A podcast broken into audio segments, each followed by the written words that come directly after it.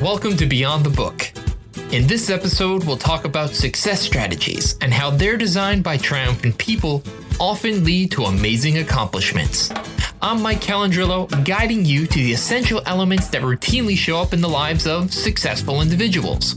And my next guest is here to help you accomplish your objectives in a more timely and efficient manner.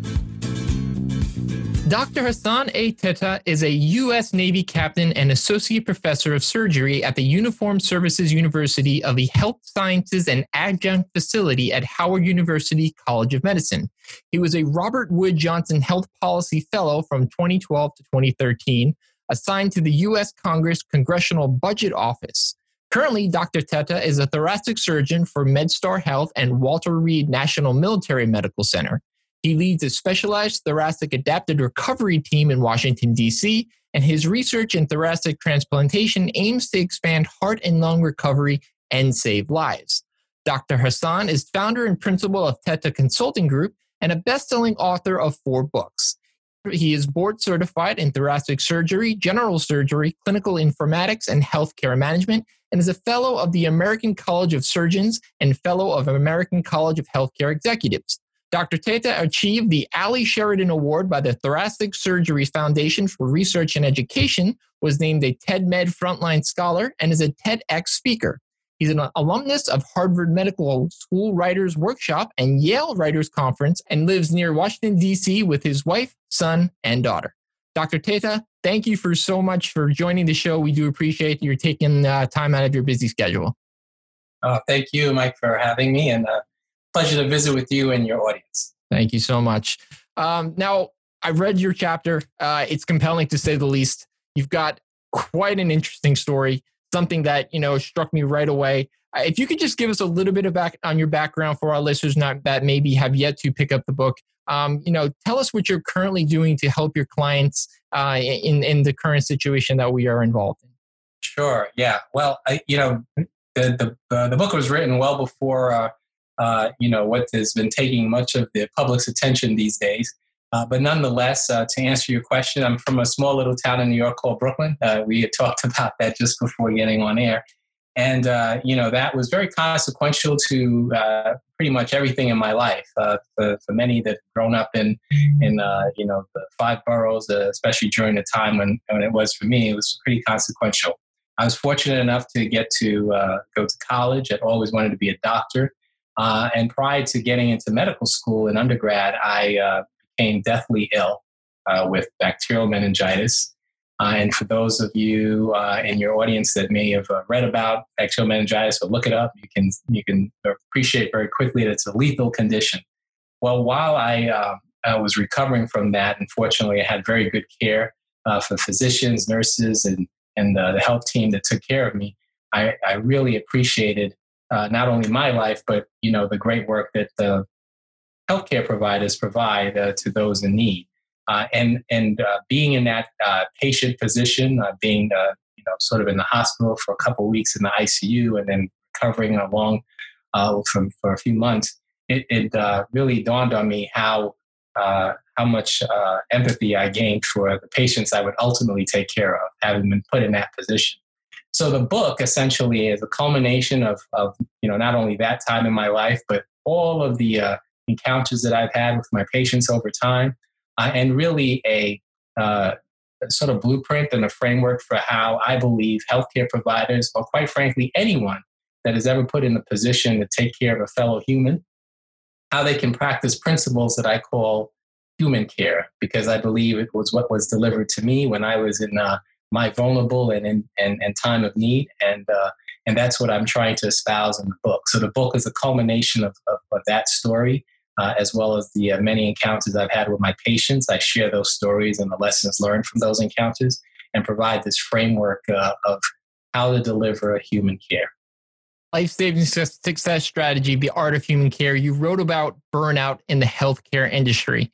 Tell our listeners about it and why you chose to share this topic specifically with the world. Right. Well, commensurate to not only my experience of being a patient throughout my entire medical school career, that is at every level, whether it was in undergrad and medical school, as an intern, young intern starting out, and as a resident, and even as a fellow when I was doing my advanced training in cardiac surgery. Believe it or not, Mike, at every one of those stages in my career, I lost a friend or a close colleague or someone that I knew to suicide. Many people don't talk about that, and it's something that's probably not well known, but many healthcare providers, you would think that they're, on top of the world in terms of professional satisfaction and so forth, would not necessarily be vulnerable to that. But in fact, they are. And a lot of it comes from stress. It comes from burnout, it comes from despair, and all the other things that lead to one harming themselves in that way. And so one of the attempts that this work that I've been sort of dedicating my life to achieve is to help those individuals to not go down that path. Those colleagues of mine that I've recognized over a career and over a lifetime of taking care of patients to reach that point of despair and disappointment and hopelessness, and try and give them a perspective that will hopefully sort of engender renewed vision for what their work does and how they can impact the lives of others and save them from, ultimately a bad outcome. So the work is really, twofold. It's to help those care providers that want to deliver human care, but it's also to my professional colleagues and anyone really, quite frankly, that in their professional life or otherwise find areas or times of hopelessness. And this is serving to be an inspiration and some instructions for how to dig out of that. No, it's absolutely inspiring. It's something you don't want to say that as a patient you sometimes take for granted, but oftentimes as a patient, look at the other end of the spectrum and how the doctors feel and what they're going through and who takes care of them when they're sick. It's just something, you would think it's human nature and we should all be just privy and open to it, but it's something that honestly, been to the doctor how many times in the past years, and how many times can people say, well, how's that doctor fared? How's that nurse fared? And it's something that we shouldn't be so blind to in essence. And I think that the work that you're doing to make it aware that, and you wrote in your chapter so eloquently, is just so important that people understand that these are almost like superhero famous people that they should be recognized for their work. And they're just as vulnerable to everything else that goes on. And I tip my hat to you and all the healthcare workers in the world right now. Well, thank you. And, I should emphasize and probably highlight, because one of the things that I was very deliberate about doing is making sure that the framework was something that would be easily relatable to anyone, whether you are, as you mentioned, the superhero healthcare provider, or you're a caretaker at home taking care of your elderly parent, or someone that had special needs, a child, or anything like that, or just, quite frankly, volunteering in a hospital or volunteering at a soup kitchen or something like that. And there are three elements which I have, like I said, distilled all of the things and pearls of wisdom that I've learned over the years. And it encapsulates what I think is the embodiment of the art of human care. And those three things are purpose, personalization, and partnerships. And the purpose comes from and comes into play in terms of discovering, if you're the care provider, what the purpose of that individual is that you're taking care of. Because I remember when I was in my patient sort of persona, and I go back to that often because I almost died, so it's something that left an indelible impression upon me. I know one of the things that I think is responsible for keeping me alive during the really dire time was the fact that I wanted to be a doctor. And it was really neat, and something I'll never forget, and that is the doctor that took care of me. He knew that I wanted to be a doctor, so he would keep asking me about that. And that was my purpose. That's what kept me driven, And he personalized my care because he was able to bring that up, and it made me feel like, there was something worth living for. And so that's where that purpose comes from. And personalization is, everyone is unique. I realize that as the many patients I've taken care of over the years now, everyone responds to therapy and instruction in different ways. And you have to connect with people and understand what personally impacts their life, what's really important to them. And then the partnership part, anything great in the world is often done with a partnership with a number of people, with teamwork and people working together in unison toward a common mission. And whether that mission is taking care of some patient, in the case of what happens at the hospital, I always know as a heart surgeon, it requires a whole team effort. It's just not me in the operating room. It takes the nurses, the doctors that are, consulting with me. It takes the anesthesiologists in the operating rooms, the perfusionists. It takes rehab and even, quite frankly, the family members to rally around the whole recovery process for the patient. And that's the same even, outside of the hospital when you have someone that's ill. The whole family has to come and rally around them, bring them some chicken soup or, a special treat. And so these three things, the purpose, the personalization, and the partnerships, I think are universally applied as a sort of a framework and basic instructions for how to deliver human care. It's essential. And, you're such a positive person, and reading through the book, it seems like the way you quote things and the way you say things, it makes it apparent that the mind has no limits. And obviously you are living proof of that. The fact that you referenced it, that you had this near-death experience. And I'm going to quote you if you don't mind. You say, "Fortunately, my healing mind took over and did what medicine alone could not have done. I had a positive outlook on my future, engendered by my recent interview for medical school, and a spirited soul that believed I was destined to become a healer."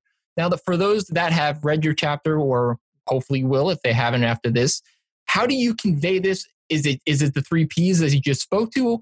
Or how do you get them to that mindset that, there is a brighter end, there is something to look forward to, especially in today's day and age when there is so much negativity and so much questions that people have? All right. That's a great question.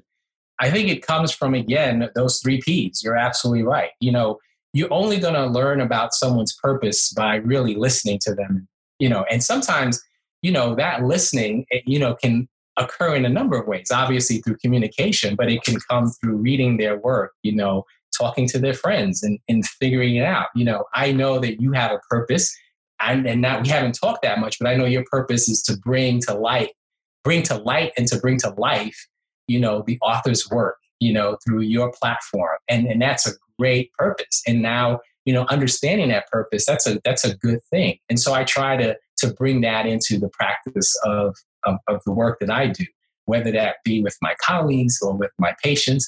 I know that purpose is really important. And sometimes you can actually help folks discover their purpose, and one of the ways I kind of illustrate that is I ask folks not necessarily what's your purpose, because that's kind of a hard thing to, have someone articulate, especially when you're meeting them for the first time.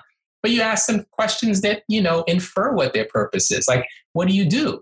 What do you enjoy doing? What brings you joy? What makes a smile to your face? Someone says gardening, or someone says taking care of my kids, or I really love volunteering at church. Then I start to understand, wow, this is a service-oriented kind of person, and their purpose is to help others, or someone says, I really love hunting, and I'm like, oh, okay, this is like a sportsman. This is someone who really likes to, get outdoors. And now knowing and understanding their purpose, that's really a kind of foundational, because now you can really start personalizing whatever it's going to be, whether it's my advice to say, hey, you really like going out hunting.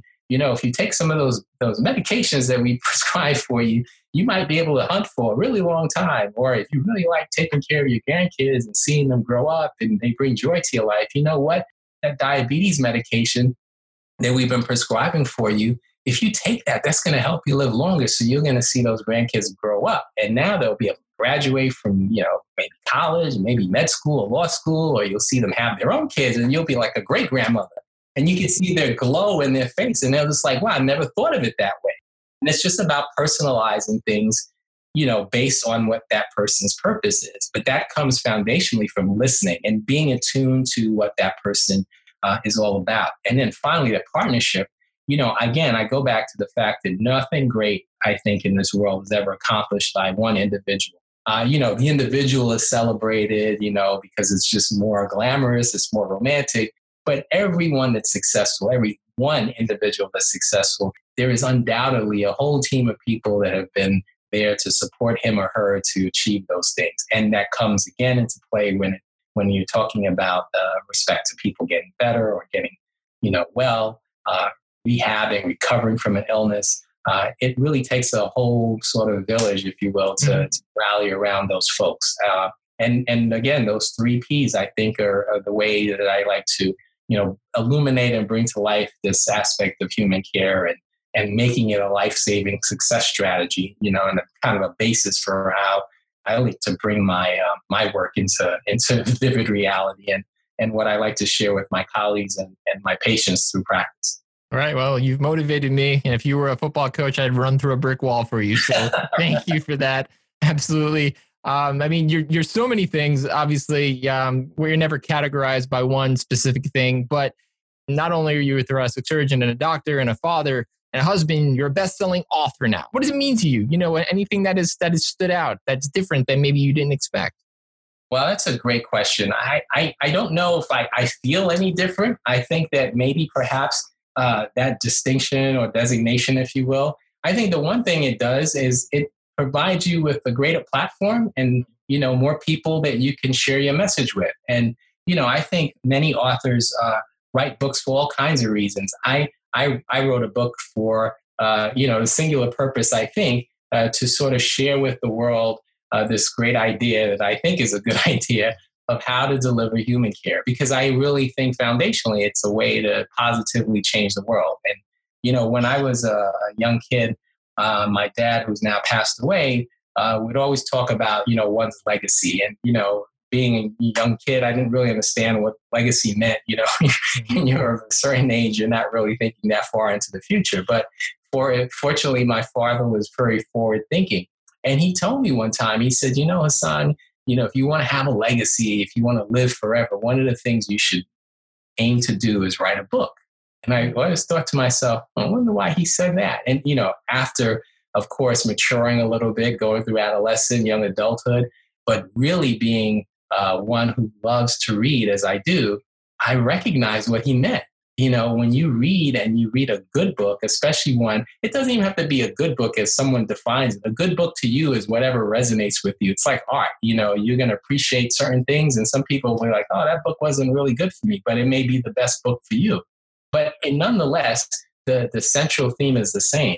The way that an author conveys a message to you that transforms your way of thinking, or at least transports you to another place where you are, like, whether it's a fiction in another world, or if it's a nonfiction, it gives you principles and inspiration, like you said, to be motivated to do something. That is incredible, because you're not there with that person, but as an author, you can use that medium as a way to really change the life, hopefully, for someone in a positive way. And if you can do that for many people, and if you're a best-selling author, maybe more people will read your book, then you can do that for a great many people. And, you know, your work will actually be appreciated by many.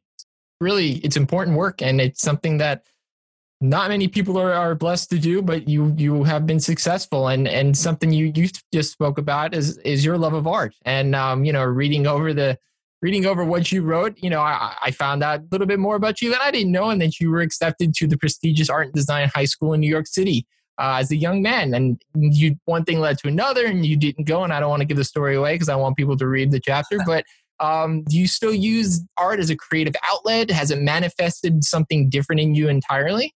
Oh, art has always been and always will be a very central and important element in my life. You know, so just give you a little bit more context without giving too much of the story away, as you mentioned. You know, my same father, that same dad of mine, told me to write a book. Turns out he was pretty wise in other things, although sometimes I always wondered. But when I got into the art school, I really wanted to go to the art school. I was super excited about that. My dad actually told me he wouldn't allow me to go to art school because he didn't think I was going to make any money. He said it's going to be hard to make a living as an artist. Well, now that I know, they're quite frankly some really famous and wealthy artists. So art is not such a bad thing for making a living if you're successful at it. But nonetheless, I didn't go to art school, but I've always, you know, in my own way, nurtured my artistic sort of muse, if you will. So writing poetry, and still drawing and painting and things like that. I always, you know, tried to do that, not in a professional way, but, you know, I wanted to bring art into this work, actually. So some of the illustrations are done by my daughter, who is a budding artist. I haven't dissuaded her from going to art school if that's her desire. because I want her to pursue her passion. But in my everyday work, you know, very seriously, I do bring art into my work, because I think art is really a manifestation of creativity. And it's not creativity like the Van Gogh or the Picasso, which we all kind of immediately think of when we think about creative artists. Because I think what art and creativity really is sort of bringing the right solution to the right problem at the right time. Now you can think of that in a literal sense when the paintbrush touches the canvas with the right color and if the timing is right and you get this beautiful work. But you can also bring, you know, to bear in my work in surgery, you know, the right surgical solution for this patient's problem that's going to make them better, and thinking creatively about how I can personalize the care for one patient and probably have to alter or adjust it for a different patient just because they just have a different kind of composition. Their purpose may be different. And I recognize they may not have some of the same support systems in place. So all of that to me is creative, and that's all artistic, you know, and that's why I think in many ways, I'm not unique in identifying or recognizing how integral art is to medicine. And you hear people talk about, you know, the art and the practice of medicine. It's because when it comes to healing, you know, there are many ways to heal people. You know, I don't think we have the market cornered on how to heal someone. If you look through the ages, people have tried all types of different things to heal and have been very successful in it. And it's always been an art. It's always been a little bit of a science and an art. And that's what makes it so beautiful. Yeah, absolutely. I mean, art and creativity have no boundaries, and every day you do what you do, and it doesn't have to be pigeonholed into one thing. It is, it's an expression of yourself, and it's a beautiful thing. So, you know, thank you for that. And back to the book, you know, I know that this is just one tool that you use to help people. And there's a passage that you wrote that I genuinely love. The Art of Human Care is my prescription for the problem of sick care focus over health and wellness and the remedy of our inherent dissatisfaction with healthcare. Our inherent dissatisfaction with healthcare is what? Why do you feel this way? I know why I feel this way, but I want to know, I want you to really drive it home because, again, you're the author, you're the man that practices this day in and day out. Give us that insight as to why the dissatisfaction is there with the healthcare. Wow, that could be a really long show for sure, but I'll try and make it really succinct. I think people have lots of dissatisfaction with healthcare, you know, as a system, right? Mm-hmm. And it will be very specific, right? Because not all healthcare systems are the same. But let's say we talk about the American, North American, United States of America healthcare system we have. There are many great things about our healthcare system. It's awesome. I mean, it's been responsible for increasing our longevity. It's mm-hmm. been, you know, deemed and dubbed, and depending on who you talk to or who you speak, as one of the best healthcare systems in the world. And those things are all true. But I guess where I'm getting at with my frustration about health, the healthcare system, is that oftentimes patients will go into the hospital and they will be administered some drugs or some medicines or some therapies, and they may not necessarily feel better, and they may not necessarily feel healthy. And if they're not in a hospital and they're going to see a doctor in the office or going to a clinic or so forth, they may just be kind of on this sort of wheel where they get more medication and there's a little bit more drugs prescribed and they just kind of keep taking it, but they're not really feeling better. And so it goes back to my 3 Ps again, you know, finding out what the patient's purpose is, personalizing their care, and this partnership. Because for many patients, we come to physicians seeking health, not necessarily maintenance of some chronic condition. And from the taxpayer and from greater society standpoint, we spend a lot of money. We spend an enormous amount of money of our GDP, a significant proportion, much more than other countries that have way better outcomes, if you will. That percentage of our GDP that's spent toward health doesn't necessarily bring us health. It brings us health care. So it's that sick care that I was talking about. It's sort of nurturing sick conditions and not really looking for true health. I think we would be very well satisfied if, as a society, we were spending a lot of money and what we were getting in return was a lot of health. We're not really getting a lot of health. We're getting, you know, a perpetuation of some sick care. Now, health is, quite frankly, not that hard to achieve if you think about it. A lot of the things that, you know, bring you health are things that are behavioral. They're things that can be coached. They're things that can be just learned. eating well, exercise, getting good sleep, not stressed out, being, stress-free, eating whole foods, drinking lots of water. Like those are really like, foundational, fundamental things that if you do that, and if you did that well, you actually would have a pretty healthy life. And we don't really spend a lot of money on those kinds of things because it doesn't really pay. It's a lot more profitable to give you a pill than to sit down with the patient, talk to them, understand what their purpose is, try and personalize an approach to their health that is going to bring them health, but not just give them health care, which is easy because I could just write a prescription and I say, here, take that.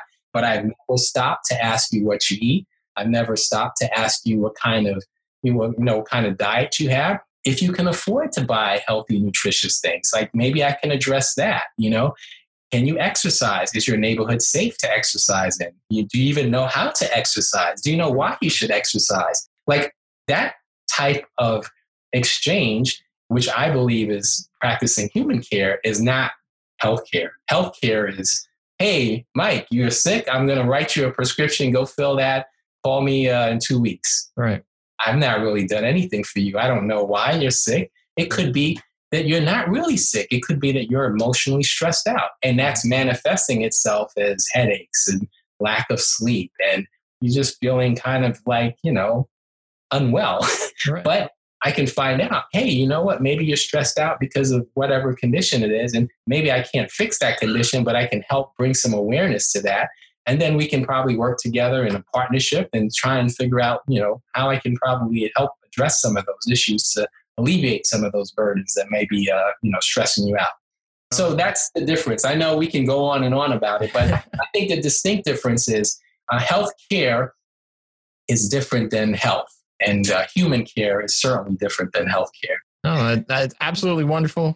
You have given us so much to think about and so much to really appreciate and that's the point of what we're doing here, with this podcast, is we're just trying to dig deeper within the pages and, maybe get you to write a second book. But, that's besides the point. What I know it's a broad question, but putting this all together, what is the biggest lesson that our listeners can learn from your book? If somebody walked up to you right now and said, Dr. San, give it to me. What do I need to know?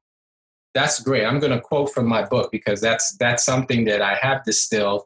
And it comes from wisdom that I get and I've got from the ages, and I've kind of put my own sort of spin on it, if you will, and created it to be appropriate to answer your question, but also to there'll be a universal message to everyone.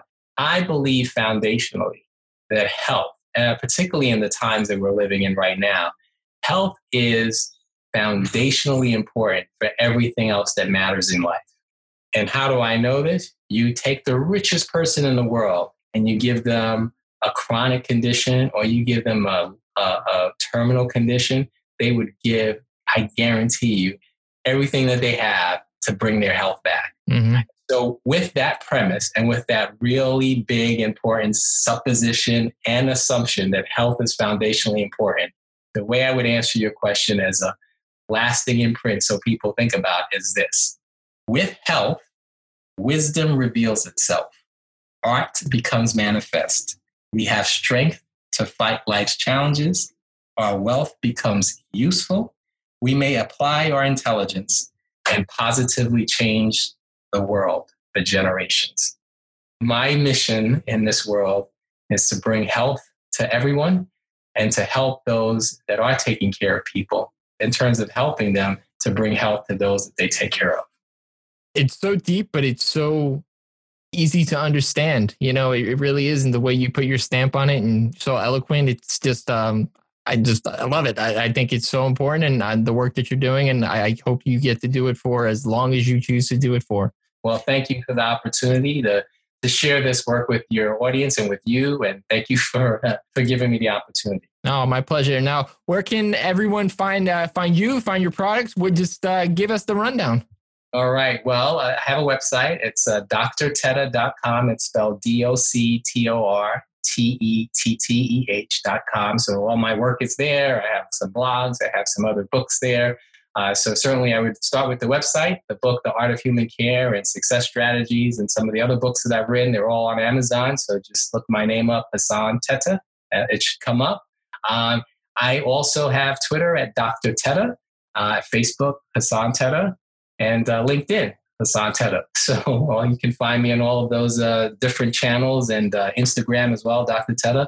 And, I try and share my work on all those different platforms, understanding their different audiences to all of those. But the singular purpose, though, is, like I said, to help people learn how to practice the art of human care and, be an evangelist for health. Oh, that's wonderful. And Dr. Tetteh, we thank you once again for coming on the show and being so gracious. And we hope to hear from you again soon. And best of luck in everything. Excellent. Thank you so much. I appreciate it, Mike. And that concludes this episode of Beyond the Book. I'm Mike Calandrillo, reminding you that success is not just a target or a journey. It's a way of life. We'll see you at the top.